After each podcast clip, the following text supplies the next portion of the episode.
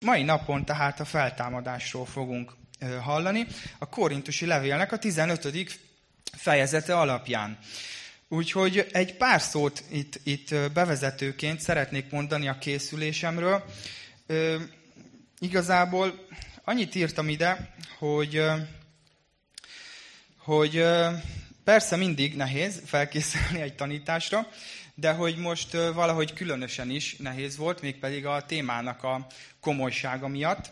És, és azért is, mert ahogy kirajzolódott itt a kérdőívből is, hogy nincsen egy teljesen egységes, letisztult teológiai nézőpont, amit mindenki egyformán ugyanazt vallana. És nagyon nehéz még az is, hogy egy csomó rárakódott hagyomány és hiedelem van ezzel kapcsolatban, amit valahogy szét kell tudni választani a tiszta igétől, amit a Bibliában olvasunk. És valahogy ezt a kettőt így, így tisztába kell tenni, hogy mi az, ami konkrétan Biblia és ige, és mi az, ami, ami rárakódott hagyomány és, és, és, és hiedelem. És a készülés során egy dolgot ideírtam még, hogy, hogy a kezem ügyébe került a jelenések sorozat is, ami most egy pár éve volt itt a gyülekezetben, és megfogadtam, hogy ezt ajánlani fogom nektek, hogy aki már itt volt körülbelül két éve, az talán emlékezhet is rá, aki viszont azóta ö, ö, jött a közösségünkben, nekik nagyon nagy szeretettel ajánlom a jelenések sorozatot, hogy keressétek vissza, mert az valami kincs, de komolyan mondom, tehát annyira szuper és nagy igazságok vannak benne, hogy már néhány tanítás részletet nem is, kell, nem is kapcsolódott ide ehhez a témához, de hallgattam, mert annyira, annyira tetszett, úgyhogy ezt mindenképp esetleg írjátok föl. Nos, szeretnék adni gyorsan egy nagy átfogó képet, ugye a korintusi levélben vagyunk még mindig. Nagyon sokszor hallottátok már, de túl sokszor már nem fogjátok, mert a levél vége felé járunk, hogy ugye ez egy reagálás Pál apostol részéről a gyülekezettől kapott hírekre reagál, illetve kérdésekre. És hát ha valaki volt már gázos gyülibe, akkor az nagyjából egy picit el tudja képzelni, hogy milyen lehetett a korintusi, na mert az gázos volt. Tehát ott, amilyen esetek előfordultak, meg amilyen kérdések felmerültek, hát ott, ott aztán, ahogy mondani szokták, ott volt minden, mint a búcsúba. És ugye ilyen témák voltak azok, hogy reagál a szakadásokra, aztán különféle speciális esetekről beszél, házasságról, báványáldozati hús megevése, most mit szabad, mit nem szabad, lelki ajándékok, ugye ez több alkalomon keresztül volt előttünk ez a téma, hogy a lelki ajándékokról beszélt. És úgy látszik, hogy Pál apostol azt gondolja, hogy a nagy ágyút azt a végére hagyja, mert hogy itt a végén pedig jön ez a téma, hogy a feltámadás. És hogy a feltámadással kapcsolatban volt némi, némi ilyen furcsaság a gyüliben, hogy, hogy, hogy ugye azt fogjuk olvasni, hogy, hogy valakik nem hittek benne. És Pál apostol itt ilyen, ilyen nagyon-nagyon világosan kinyilvánítja, hogy ez az egész hitünknek a legalapabb alapja. Tehát, hogy, hogy egyszerűen nincs miről beszélni enélkül. És ennek is van egy ilyen kulturális oka, ugyanúgy, mint minden eddigi korábbi kérdésnek. Ugye az akkori görög kultúrában a feltámadásnak a gondolata is teljes mértékben abszurd volt. És ennek az volt az oka, hogy ők az emberi testre úgy gondoltak, mint a léleknek a fogvatartójára, egy börtönre.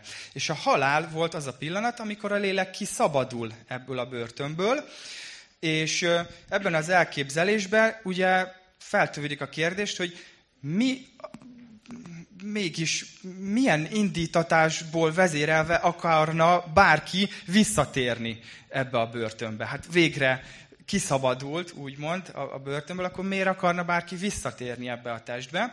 Tehát ilyen teljes mértékben abszurd, és hoztam két igét, ami ezt bemutatja, hogy, hogy teljesen bolondnak tartották emiatt a, a keresztényeket, akik a feltámadást hirt, hirdették. Figyeljétek meg, az Abcsel tizenhét harminckettő, Pál Aténban van, és mondja a nagy szónoklatot. Mondja, mondja, és egyszer csak elér odáig, hogy szóba hozza a feltámadást. És figyeljetek, mi a reakció, amikor a halottak feltámadásáról hallottak, egyesek gúnyolódtak, mások pedig azt mondták, majd meghallgatunk erről máskor is.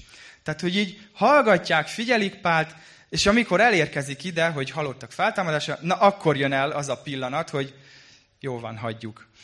Akkor a másik, az pedig később van, Abcsel huszonhat huszonnégyben, amikor pedig saját magának úgymond védőbeszédet mond, Agrippa előtt van, és Festus szól hozzá. Mikor pedig ezeket hozta fel védelmére, Festus hangosan így kiáltott, bolond vagy te, Pál, a sok tudomány őrültségbe visz.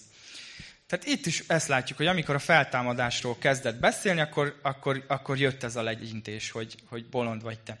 És azért ennek van egy kicsi mai vonulata is. Tehát, hogyha, hogyha belegondoltak, gondoljatok csak bele tényleg, hogy, hogyha valaha ö, voltál már olyan helyzetben, hogy így a hitedről beszéltél. Általában sok embernek a tűrő képességébe simán belefér az, hogy szeretjük egymást, hogy ö, segítjük a szegényeket, meg egy csomó ilyen dolog, ez, ezeket úgy... úgy, úgy eltűrik, és hallgatják, és nincs ezzel semmi gond. De amikor így kicsit ilyen komolyabb dologról van szó, és, és esetleg elmondod azt is, hogy én hiszek abba, hogy, hogy feltámadunk, és hogy Krisztus feltámadt, és mi is feltámadunk, na akkor általában már így rezgeni szokott a léc, és, és lehet, hogy kapunk is egy-egy ilyen legyintést, hogy na jó, oké, akkor, akkor hagyjuk. Tehát, hogy, hogy ugye gondolhatnátok, hogy hogy én is egy, nem tudom, remélem, hogy gondoljátok, hogy egy értelmes ember vagyok, és hogy, és hogy, hogy biztos vannak ismerőseim, akik, akik most így néznének rám, hogy most, most ezt én komolyan elhiszem, vagy hogy, tehát hogy, hogy értitek, remélem, hogy, tehát, hogy egy értelmes ember i- ilyet elhisz, vagy... És hogy igen, igen, a hitünknek ez, ez egy nagyon, nagyon alapvető igazsága a feltámadás, és nézzük meg, hogy mit, mit tanít róla Pál. Szóval, szóval elérkeztünk ide a tizenötödik fejezethez, és akkor nézzük, mi történik itt.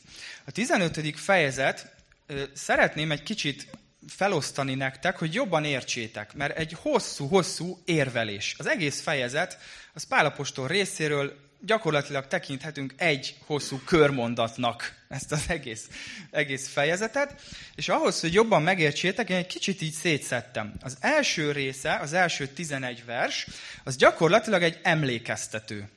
Pál apostol elmondja az evangéliumot. Az evangéliumnak egyébként része az is, hogy Krisztus feltámadt. Erre emlékezteti a korintusi hívőket, és még bizonyítékokat is hoz, és felsorolja, hogy milyen sok tanúnak megjelent Krisztus, ugye a feltámadása után. Egy igeverset olvasok ebből az első feléből a fejezetnek, a harmadik, negyedik versből. Krisztus meghalt, ami bűneinkért, az írások szerint, eltemették, és feltámadt a harmadik napon, az írások szerint. És az utolsó dal, amit énekeltünk, és amit vég nélkül e, tudnánk énekelni, gyönyörűen összefoglalja ugyanezt. Ha belegondoltak a verszakokba, az első verszak, Golgotára gondolok, hol Jézus vére értem folyt. Ugye meghalt, ez az első. Könnyel testét eláztatták, József sírjába fektették. Ugye a második, eltemették. És a harmadik verszak, harmadnapon hajnal hasad, feltámadott a mennyfia. Ugye? Feltámadt a harmadik. Tehát három szóban össze van foglalva az evangélium, itt Pál apostol, ahogy, ahogy összefoglalja, meghalt, eltemették, feltámadt.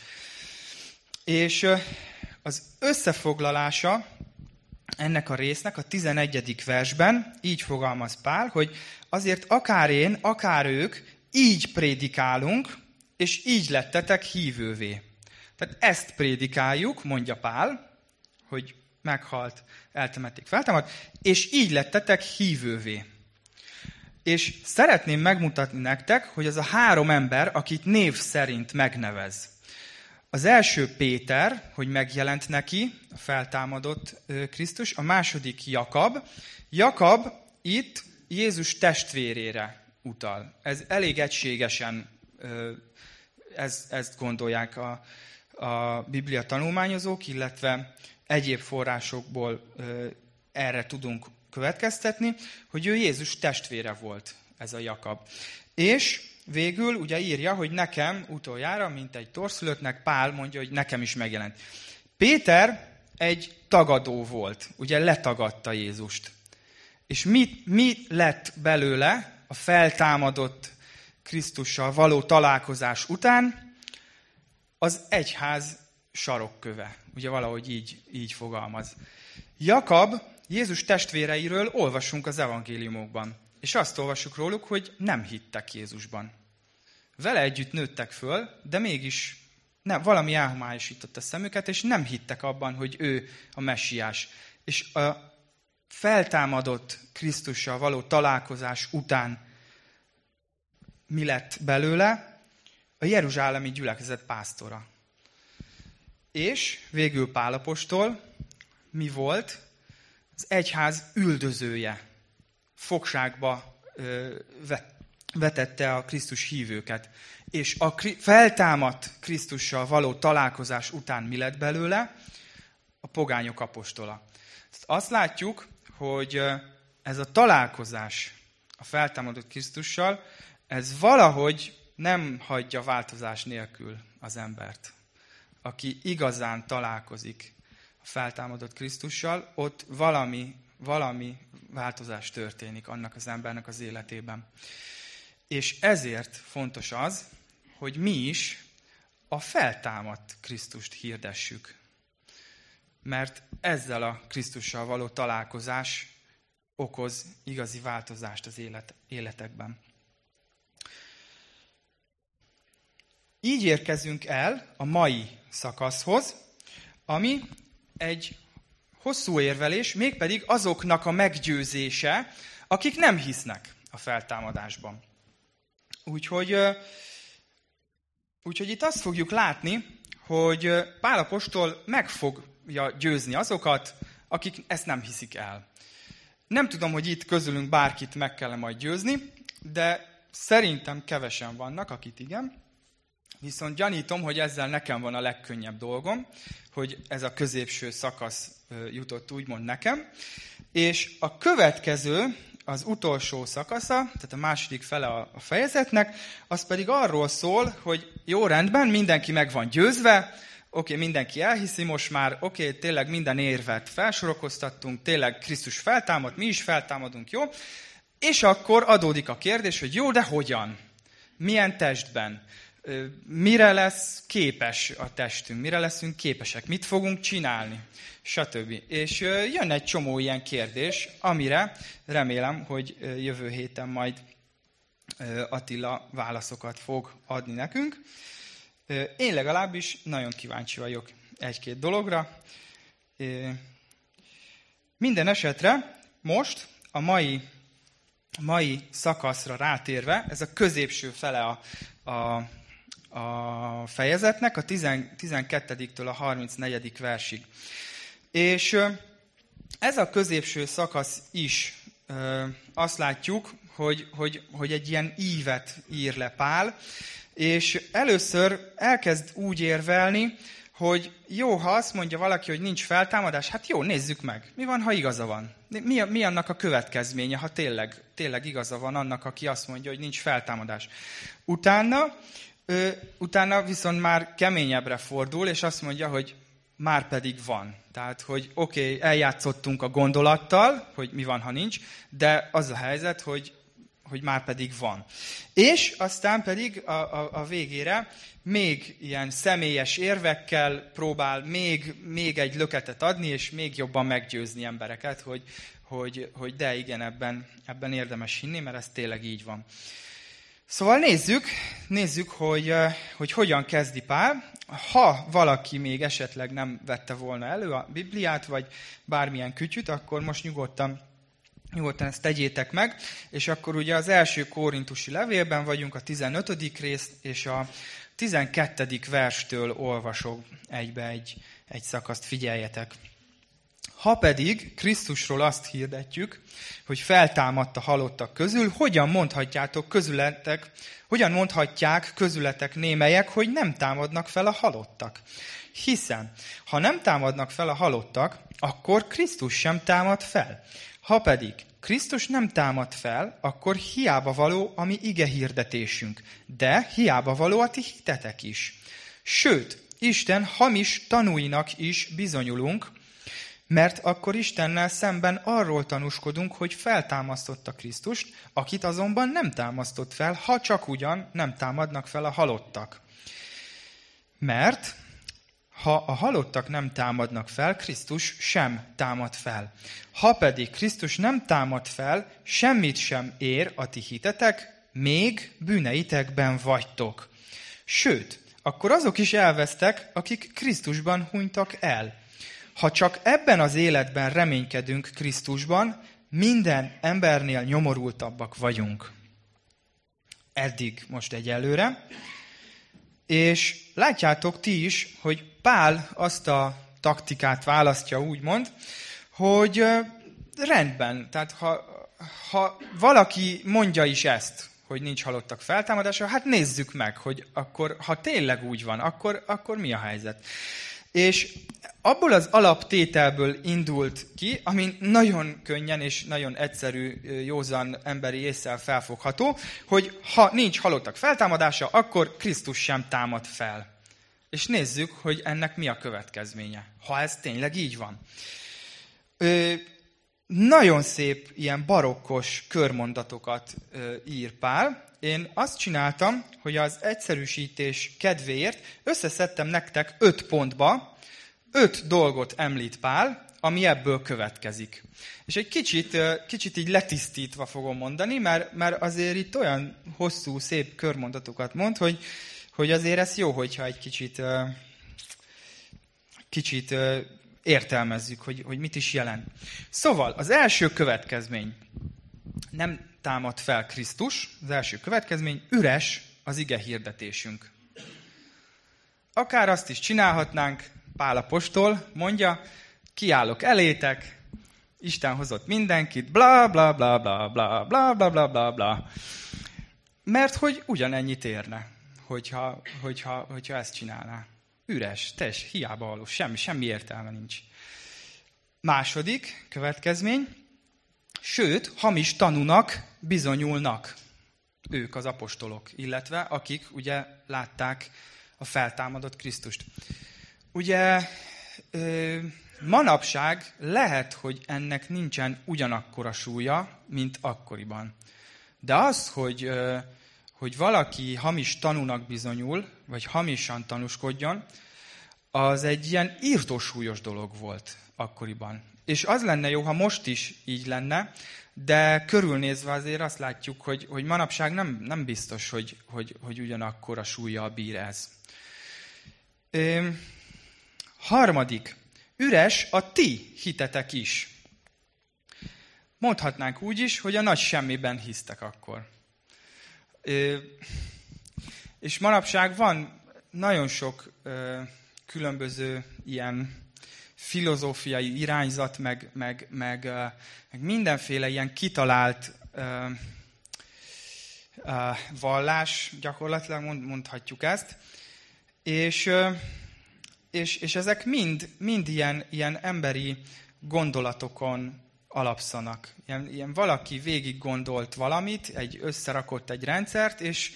és uh, És aztán, aztán abban így, így hisznek emberek. De hogy, de hogy az az igazság, hogy a mi hitünk, az pedig nem ilyen dolgon alapszik, hanem történelmi ö, eseményeken, ö, történéseken, megtörtént ö, eseményeken alapszik. Tehát nem valaki kitalált valamit, hanem valami megtörtént, és ebben mi hiszünk. De ha nem történt meg a feltámadás, akkor viszont a nagy semmiben hiszünk. Negyedik, negyedik következmény, még mindig a bűneinkben vagyunk.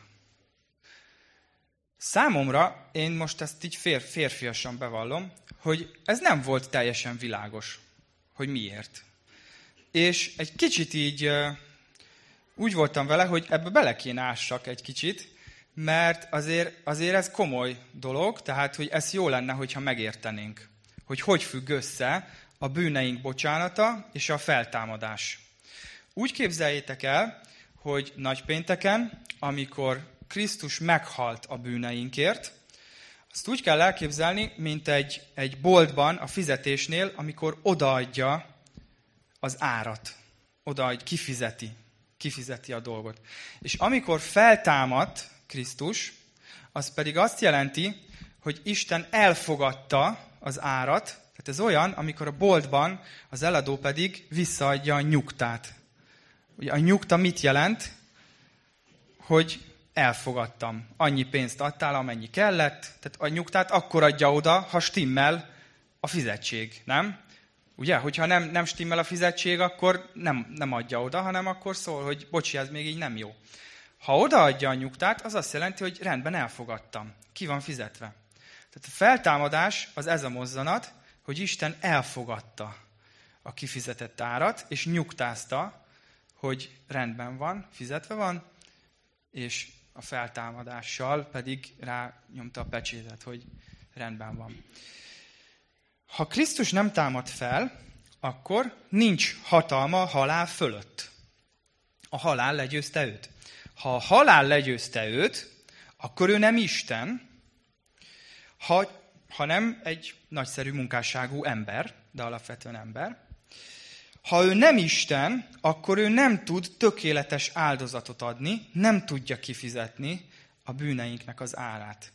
És ha ő nem tudja kifizetve, nem tudja kifizetni, nincs kifizetve, akkor mi még a bűneinkben vagyunk. Tehát remélem, hogy így most már még világosabb, ha esetleg bárkinek nem lett volna teljesen világos, hogy hogy függ össze ez a dolog. És az ötödik, amit itt még mond, hogy akik Krisztusban, vagyis hitben meghaltak, ők is elvesztek. Hát ugyanez, hogy ha nem támad föl Krisztus, akkor ők még a bűneikben voltak, és a bűneikben haltak meg, magyarul elvesztek. Szummá, szummázza, összefoglalja Pál apostol tizenkilencedik versben, figyeljétek meg, szerintem zseniális ez, ez az igevers. Ha csak ebben az életben reménykedünk Krisztusban, minden embernél nyomorultabbak vagyunk. És erről is egy pár szót szeretnék itt mondani. Más fordításban, vagy más szóval úgy is lehetne fogalmazni, hogy minden embernél szánalmasabbak vagyunk. És, és miért? Azért, azért gondoljuk végig, hogy miért, miért mondja ezt Pál. Tehát, hogy itt, itt szummázza az, az, az egész kérdést, hogy figyeljetek, teljesen értelmetlen a hitetek, teljesen értelmetlen összegyűlni, teljesen értelmetlen lelki ajándékokról, meg, meg, meg az alkalmak rendjéről beszélni, meg úrvacsoráról, meg, meg a fejkendőről, meg mindenről. Teljesen értelmetlen beszélni akkor, hogyha ez itt nincsen tisztába téve. És miért mondja ezt Pál? Hát azért, mert ő mindent egy lapra föltett. Az egész életét. Mindent. És mindent föltett arra a lapra, hogy Krisztus feltámadt. Na most gondoljatok bele, hogy ha ez nem igaz, akkor föltettem mindent arra, a, a, ami nem igaz. És azért küzdök, azért hajtok, azért megyek, azért kelek föl, azért veszek levegőt, azért csinálok mindent, ami nem igaz. Hát az, akkor minden embernél szánalmasabbak vagyunk, hogyha ez, hogyha ez tényleg így van. És egy pár kérdést ide szeretnék feltenni, hogy, hogy hogyan állunk hozzá ez az egész kereszténység dologhoz, hogy most hívők vagyunk, meg keresztények vagyunk, hogy, hogy el tudod mondani azt, hogy mindent egy lapra feltettél erre. Hogy, hogy el tudod mondani Pállal együtt, hogy tényleg úgy van, hogy, hogyha, hogyha ez nem jön be, akkor, akkor tényleg elég szánalmas az életem. És lehet úgy is hozzáállni, hogy azért bebiztosítjuk magunkat, hogy jó, jó ez a, igazából jó ez a közösség, meg, meg hogy így hívő vagyok, meg csomó jó dolgot kapunk, de hogy hát tényleg azért ez egy kicsit, kicsit ilyen abszurd dolog, hogy halottak feltámadnak, meg ki tudja, mi van a halál után, hát még, még egyelőre nem, nem, nem nagyon tudunk biztosat, hogy aki visszajött volna és elmondta volna, és hogy, hogy hát ha mégse jönne be, akkor azért mégis ne legyen, ne legyen már olyan szánalmas az életem, azért, azért hajtom, hajtom azt is, ami, ami itteni földi. Tehát, hogy azért, azért, azért mégiscsak oké, okay, jó kereszténynek lenni, meg minden, de azért tényleg mindent tegyünk föl erre a lapra. És, és ha nem jön be, akkor mi van? Tehát nem szeretnénk, nem szeretnénk ezt. Hál' Istennek, hogy ez mind csak a feltételezés volt. Mert hogy ugye azt mondja Pál, hogy ez abban az esetben, ha Krisztus nem támadt volna föl, akkor lenne igaz. És most jön a fordulat, figyeljétek meg. Szerintem mindenki nagyon sokszor hallotta már ezeket az igeverseket. Legtöbbször talán húsvétkor. huszadik verstől. Figyeljtek, hogy fogalmaz. Ám de Krisztus feltámadta halottak közül, mint az elhunytak zsengéje. Mivel ember által van a halál, ember által van a halottak feltámadása is. Mert ahogyan Ádámban mindnyájan meghalnak, úgy Krisztusban is mindnyájan életre kelnek. Mindenki a maga rendje szerint. Első zsengeként támad fel Krisztus, azután az ő eljövetelekor következnek azok, akik a Krisztuséi. Oké, okay, tehát eddig beszélt arról, hogy mi a következménye, ha nem támadt volna föl, most pedig elkezd beszélni arról, hogy rendben feltámadt, mi a következménye ennek. Hogy de, igen, ám de, Krisztus feltámadt. Nos, az első az az, hogy mi is feltámadunk. Egyenesen következik belőle. Megint csak, ha bárkinek ez nem lenne teljesen világos, hogy miért, ezt szeretném elmagyarázni, hogy mit jelent az, hogy az elhunytak zsengéje. Mi ez, hogy zsenge? Ez az első zsenge. Ez az első zsenge kifejezés, ez az Ószövetségből jön, és az első zsengék ünnepe az két nappal a Páska ünnep után volt. Ennek a lényege az volt, hogy az aratásnak az első kévéjét odaadták a papnak, és a pap felmutatta Isten jelenlétébe, és azért, hogy Isten ezt kedvesen fogadja. Na most mi ennek az üzenete? Ennek az az üzenete, hogy itt van az első, Isten kedvesen fogadja, és jön utána a többi. Az a reménység, az a hit, hogy ez volt a termésnek az első kévéje, és utána pedig következik a többi. Tehát, ha ugyanezt a gondolatot rávetítjük a feltámadásra, Krisztus volt az első, és ebben pedig benne van az ígéret, hogy jön utána a többi. És találjátok ki, hogy ugye milyen napon támad fel Krisztus. Figyeljetek, a Három Mózesben van leírva az első zsengék ünnepe, három Mózes huszonhárom, tíz-tizenegyedik vers. Ha bementek arra a földre, amelyet nektek adok, és learatjátok annak termését, vigyétek el aratásotok első kévéjét a paphoz. Az mutassa fel a kévét az Úr előtt, azért, hogy ő kedvesen fogadja tőletek. A szombat után következő napon mutassa fel azt a pap. És amikor az evangéliumban olvassuk Jézus feltámadását, ugye úgy kezdi el, hogy a hét első napján az asszonyok mentek, a szombat utáni napon. Tehát ezen a napon, amikor az első zsengének a bemutatása volt, ezen a napon támad fel Krisztus. És ugye melyiken halt meg? Hát a Páska ünnepén, amikor pedig a Páska bárányt áldozták föl. Úgyhogy beszédes, beszédes és, és, és ilyen jelképpel teljes ez a dolog, és magába foglalja azt, hogy következik ezután a többi. Na most, a második az Ádámnak és Jézusnak a párhuzama, ami a ha a kérdőívre visszagondoltak, a második kérdés volt az, hogy teljes-e a megváltásunk. Már nem emlékszem, hogy pontosan mi volt az eredmény, de, de annyi, annyit megjegyeztem, hogy az, hogy igen, elvégeztetett, sikerült ezzel behúzni titeket a csőbe, mert erre érkezett a legtöbb válasz. Ugyanis figyeljétek meg, hogy a Biblia arról beszél, hogy Istennek nem csak a lelkünk kell, nem csak a, nem csak a belső lényünk. Ő miránk, mint teljes emberi való vágyik, mint kapcsolatra velünk. Ö, és ez, ebben benne van a testünk is.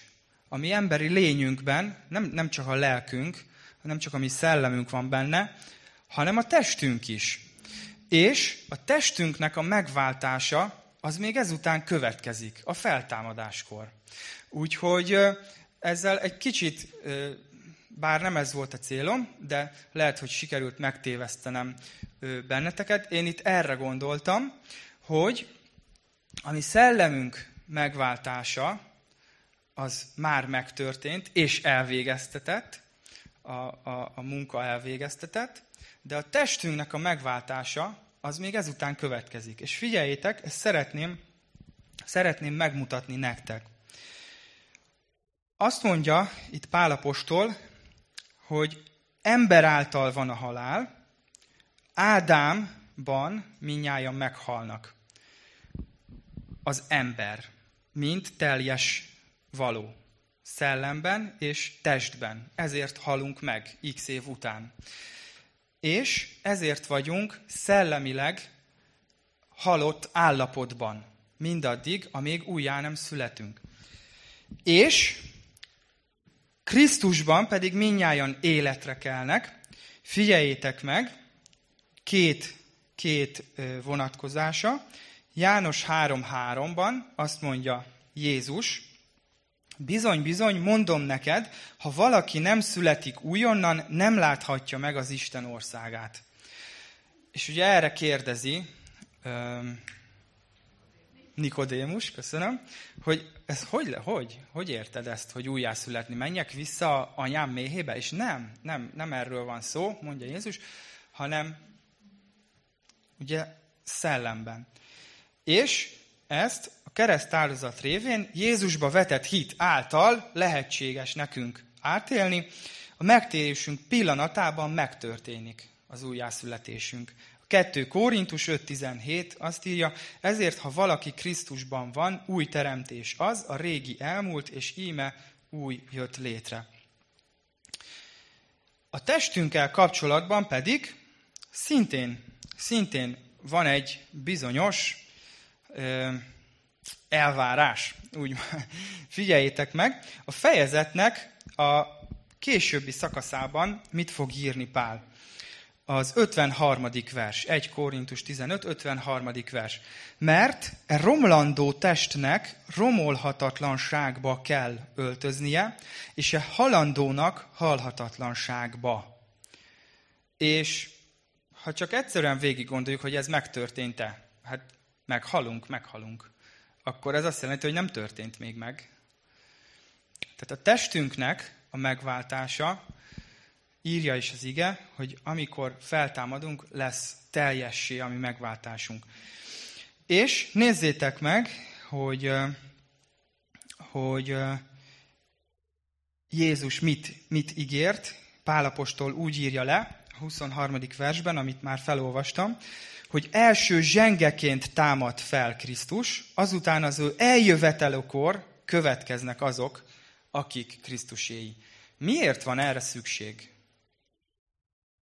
Miért, miért kell ez?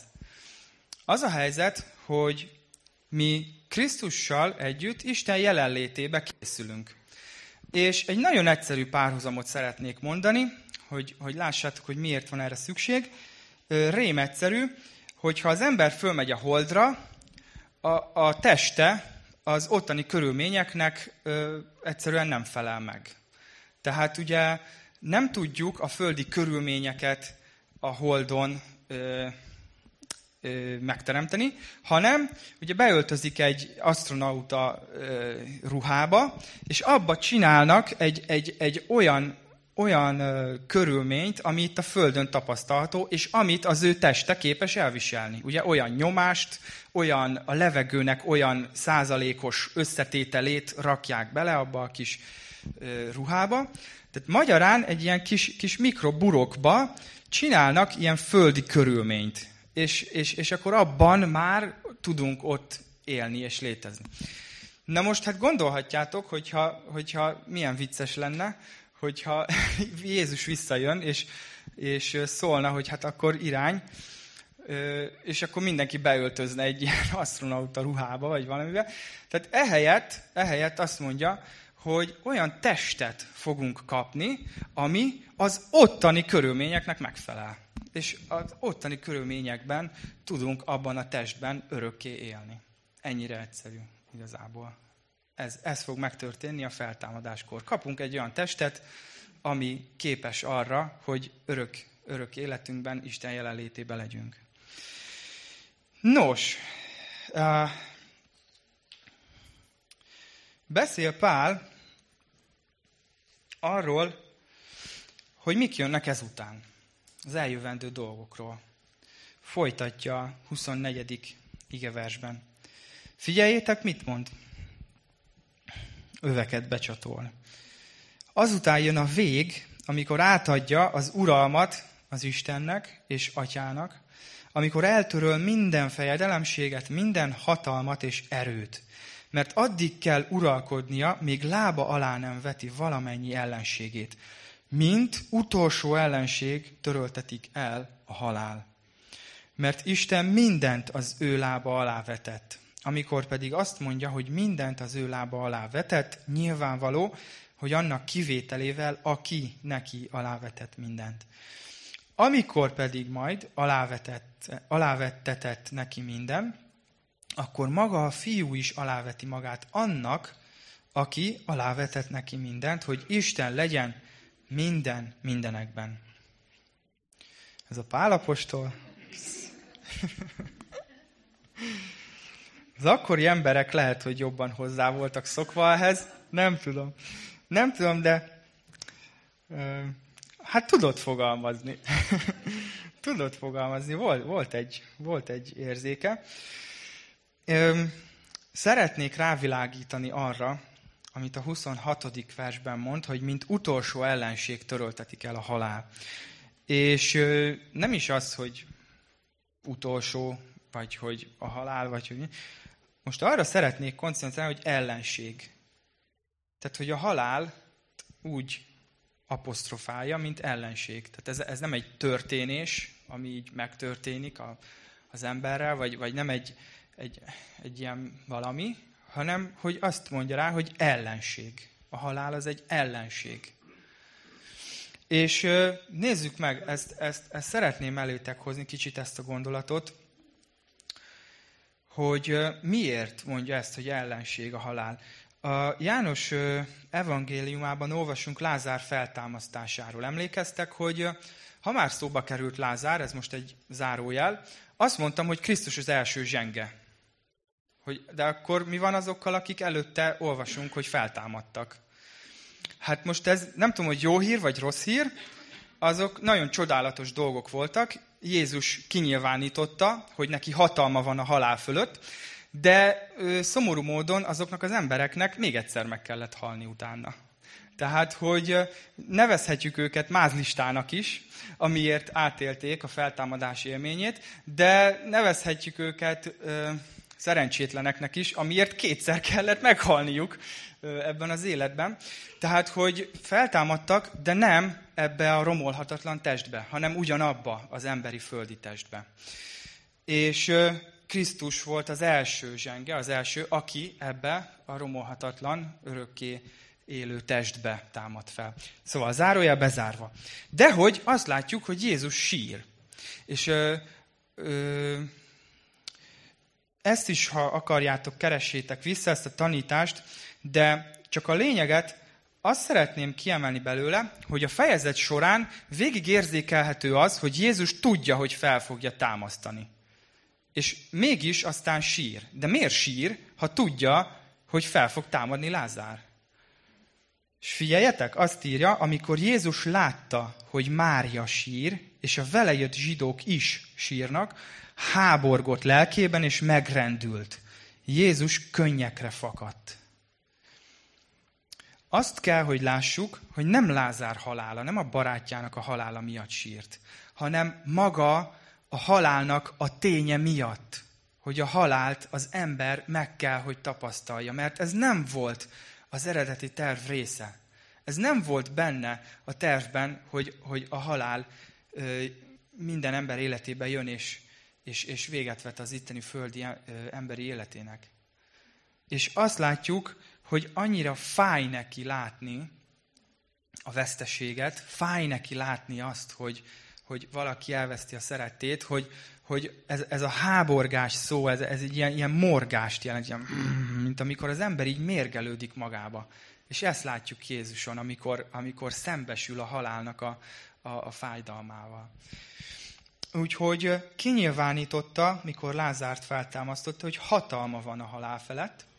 Kinyilvánította akkor, amikor feltámadt, és a sír nem tudta fogva tartani, és azt olvassuk itt Pál tollából, hogy kinyilvánítja akkor is, hogy hatalma van a halál felett, amikor utolsó ellenségként el lesz törölve a halál. És figyeljétek meg, megint egy kicsit az előttünk lévő szakaszból szeretnék ide, idehozni egy, egy igeverset, az ötvennegyedik ötvenötödik vers. Amikor pedig ez a romlandó romolhatatlanságba öltözik, és ez a halandó halhatatlanságba öltözik, akkor teljesül be, ami meg van írva, teljes a diadal a halál fölött, halál, hol a te a diadalod, halál, hol a te fullánkod. Konkrétan gúnyolódik a halál felett, amitől esetlegesen mi félünk, vagy esetlegesen ö, ö, rossz érzéseink vannak vele kapcsolatban, fájdalmat érzünk, különböző érzelmeink vannak vele kapcsolatban, és azt látjuk, hogy itt konkrétan gúnyolódik a halál fölött. Most milyen hatalma van felettünk a halálnak? Annak, aki újjá van születve, amiről az előbb beszéltem, hogy Krisztusban van új teremtés az. Annak ö, maximum annyi hatalma van a fölött, a halálnak, hogy ö, oda küld a mennyi atyánk jelenlétébe. Tehát ez, ez a legrosszabb dolog, amit, amit, amit tenni tud velünk a halál. Hogy előre hozza azt, hogy találkozzok a mennyi apukámmal. É, igen, van egy olyan része is, hogy persze mi van azokkal, akik viszont itt maradnak.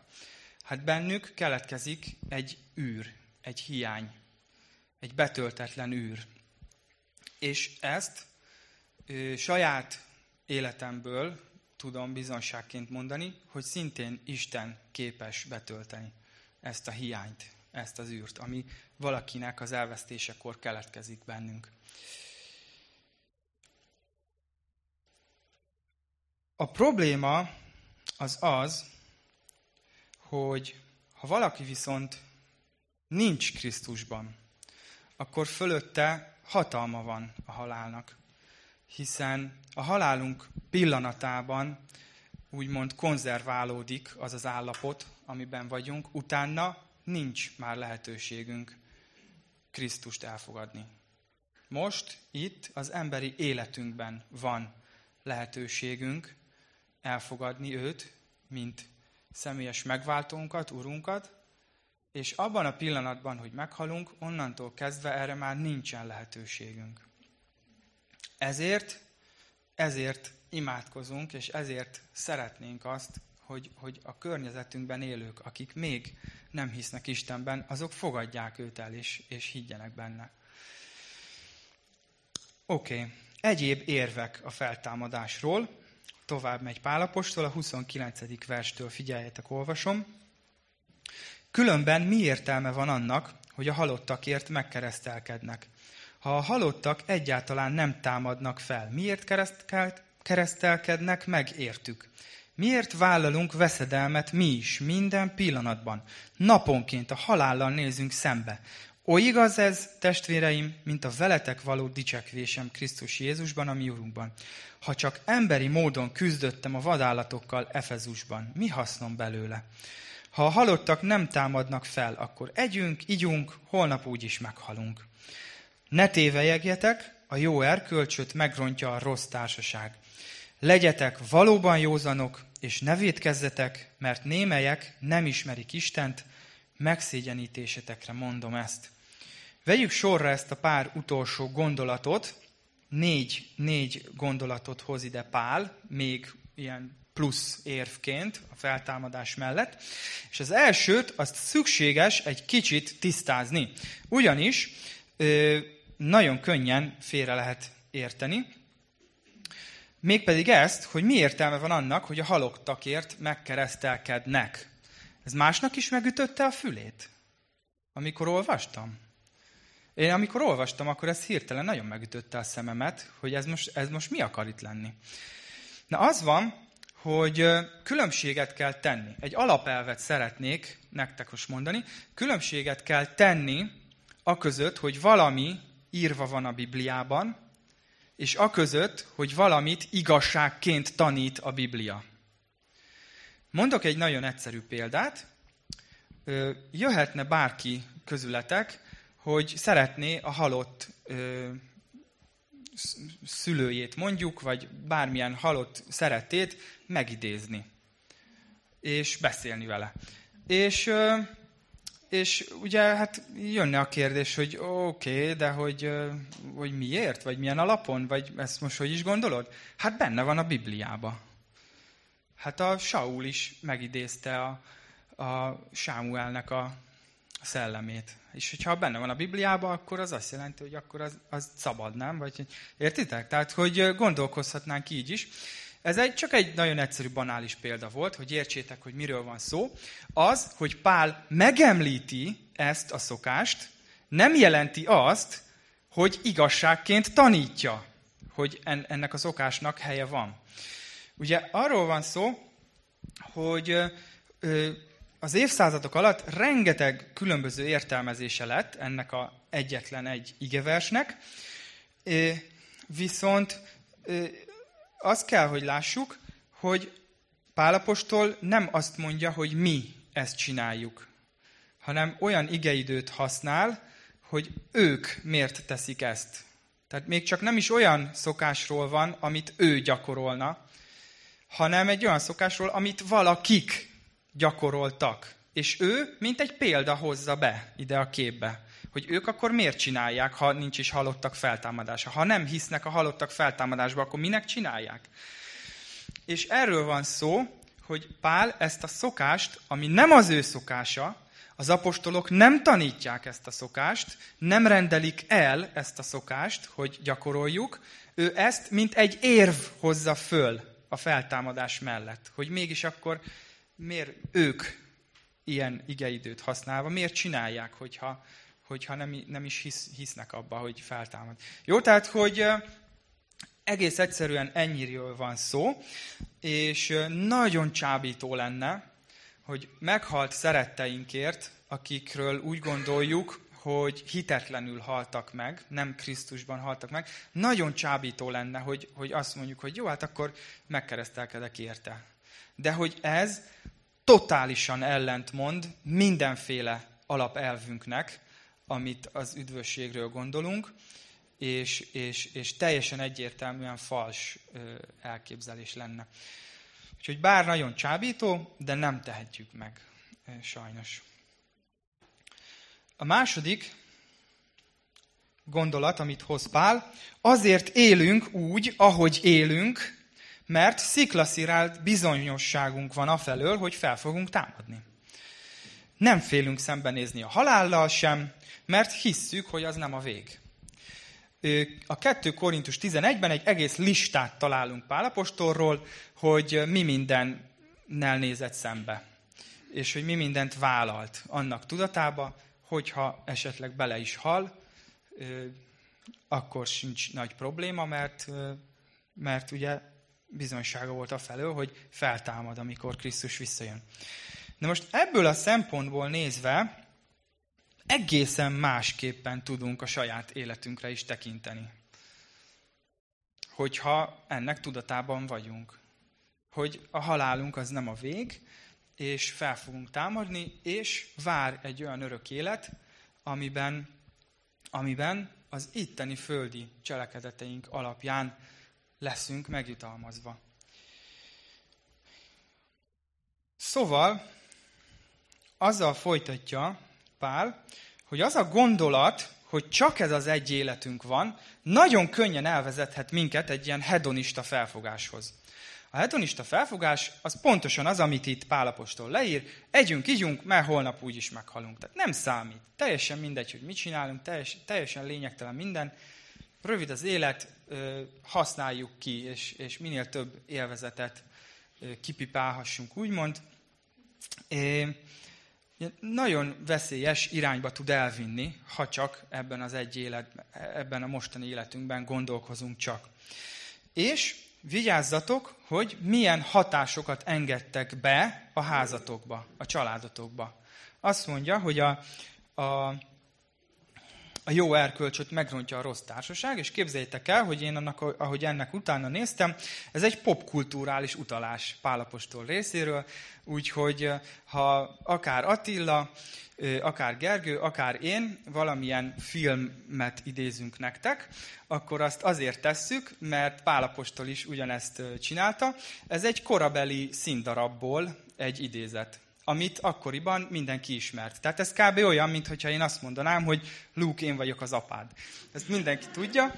És ugyan, ugyanígy volt ez is az ő korában, hogy mindenki értette, hogy mire gondol Pál. És persze azóta meg már bibliai idézetként kezeljük, de hogy azért van idézőjelbe téve a bibliai szövegben, mert hogy Pál itt, itt ezt használta szemléltetésként. És viszont ezt egy kicsit, kicsit magunkra kell érteni, hogy a, a családunkon, a házunkon, az otthonunkon vannak ablakok. Jó esetben nem egy barlangban élünk, de én ezt olyan értelemben is értem, hogy vannak olyan nyílások az életünkben, ahol vagy beengedhetünk, vagy nem engedünk be, vagy kizárhatunk bizonyos dolgokat. És hogy Pál apostol arra, arra figyelmeztet minket, hogy vigyázzatok rá, hogy milyen, milyen hatást engedtek be. Tehát, hogy a korintusi gyüli benne volt egy olyan kulturális közegbe, ahol nem fogadták el a feltámadást. És, és ahogy ez a gondolat így befészkelődött így a, a, a gyülibe, rögtön elindult egy ilyen rossz irányba, és egy ilyen tévtanítás lett belőle. És erre figyelmeztet Pál, hogy vigyázzatok, hogy mit engedtek be. És tök simán lehet az, hogy van manapság egy, egy teljesen általánosan elfogadott dolog a világban, és, és, és mi pedig esetleg nem vagyunk tisztában, vagy, vagy hiányosak a bibliai ismereteink, és beengedjük, és elfogadjuk ö, ugyanúgy normálisként, amit a világ elfogad normálisként, miközben a biblia tanításával totális ellentétben van. Úgyhogy erre figyelmeztet Pál, és ö, mik ezek az ablakok? Hát csak egy párat hagy mondjak, de lehet, hogy számotokra is teljesen egyértelmű, a tévé, a Netflix, a YouTube, meg nem tudom, mondhatnék még egy csomó ilyen dolgot. Ezek a nyilvánvalóak. De vannak nem nyilvánvalóak is. Akár, akár egy barátság például. Ez lehet, hogy nem annyira nyilvánvaló. Hogy egy barátság által bejöhet az, az életedbe olyan, olyan dolog, amit, amit lehet, hogy nem kéne. Na jó, erről ennyit. Nézzük, hogy mit kezdjek ezzel, ha most kimegyek az ajtón. Tehát, ö, oké, rendben, Pál apostol meggyőzött minket, Krisztus feltámadt, ö, szuper, ö, mi is feltámadunk, ez, ez még szuperebb. De hogy most ugye haza kéne menni, és akkor mi fog változni, vagy, vagy mit fogunk másképp gondolni, hogy miben nyújthat ez nekünk bármi ö, erőt. Hát ö, figyeljetek, hoztam három dolgot, és azt elmondom, utána pedig tovább gondolásra szánom még nektek, hogy ti is, ti is gyűjtsetek még, hogy hol tud az életetekbe ez hatással lenni. Én azt írtam, hogy remény, reményt ad. A jelenlegi körülményeinkre, életünkre más szemmel nézek egyszerűen. Ennyi, ennyire egyszer. Ez, ez, ez lehet, hogy ilyen banálisnak tűnik, de ez ennyi.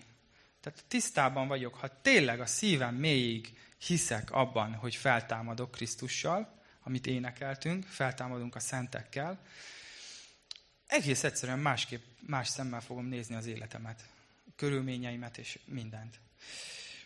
Vigasz. Vigaszt jelent. Nem kesergek azon, hogy meghalt a szerettem.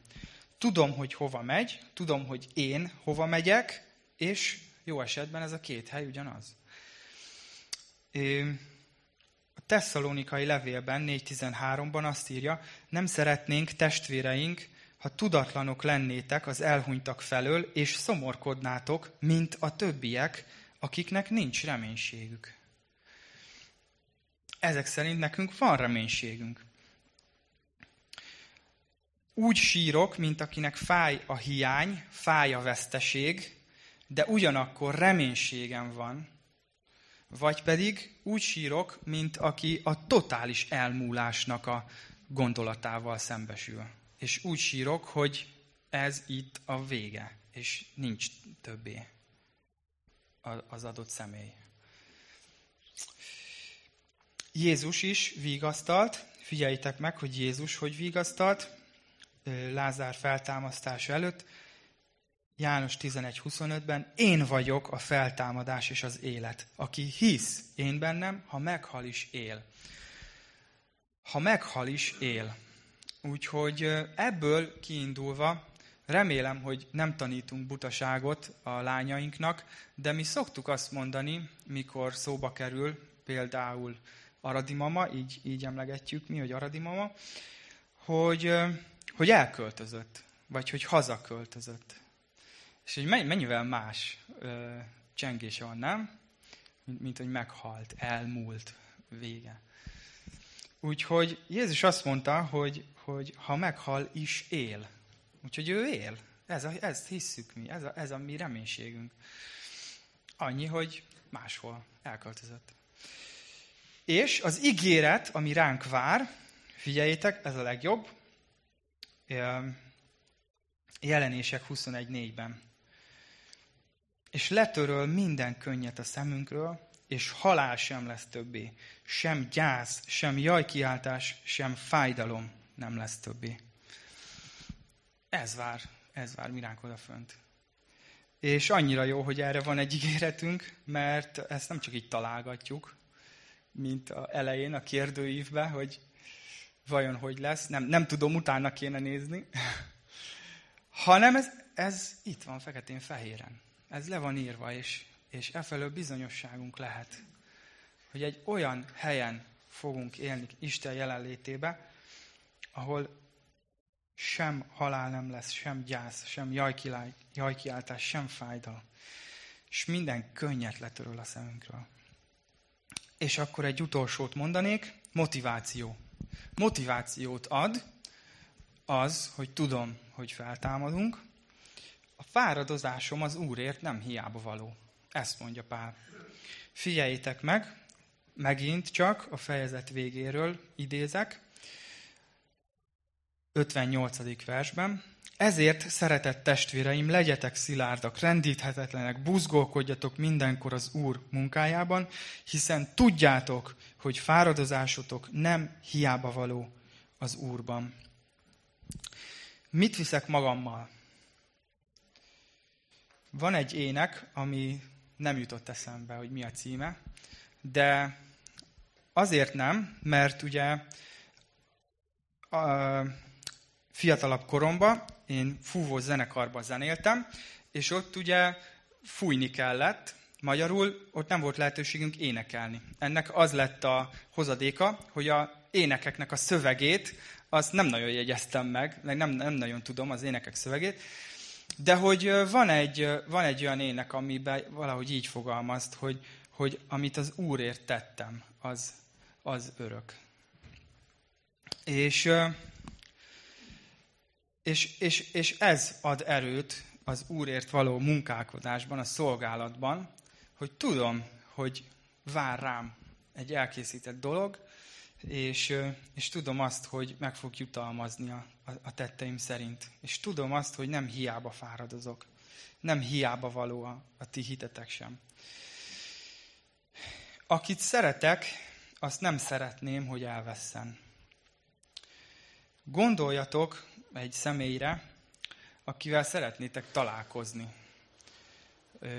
az örökké valóságban is. De jelenlegi állapota szerint valószínűleg nem lesz rá lehetőségetek, mert hogy nem hisz. És gondoljatok rá úgy, hogy hogyha szeretnétek, hogy ő is ott legyen, akkor, akkor mit tudtok tenni azért, hogy ő is ott lehessen?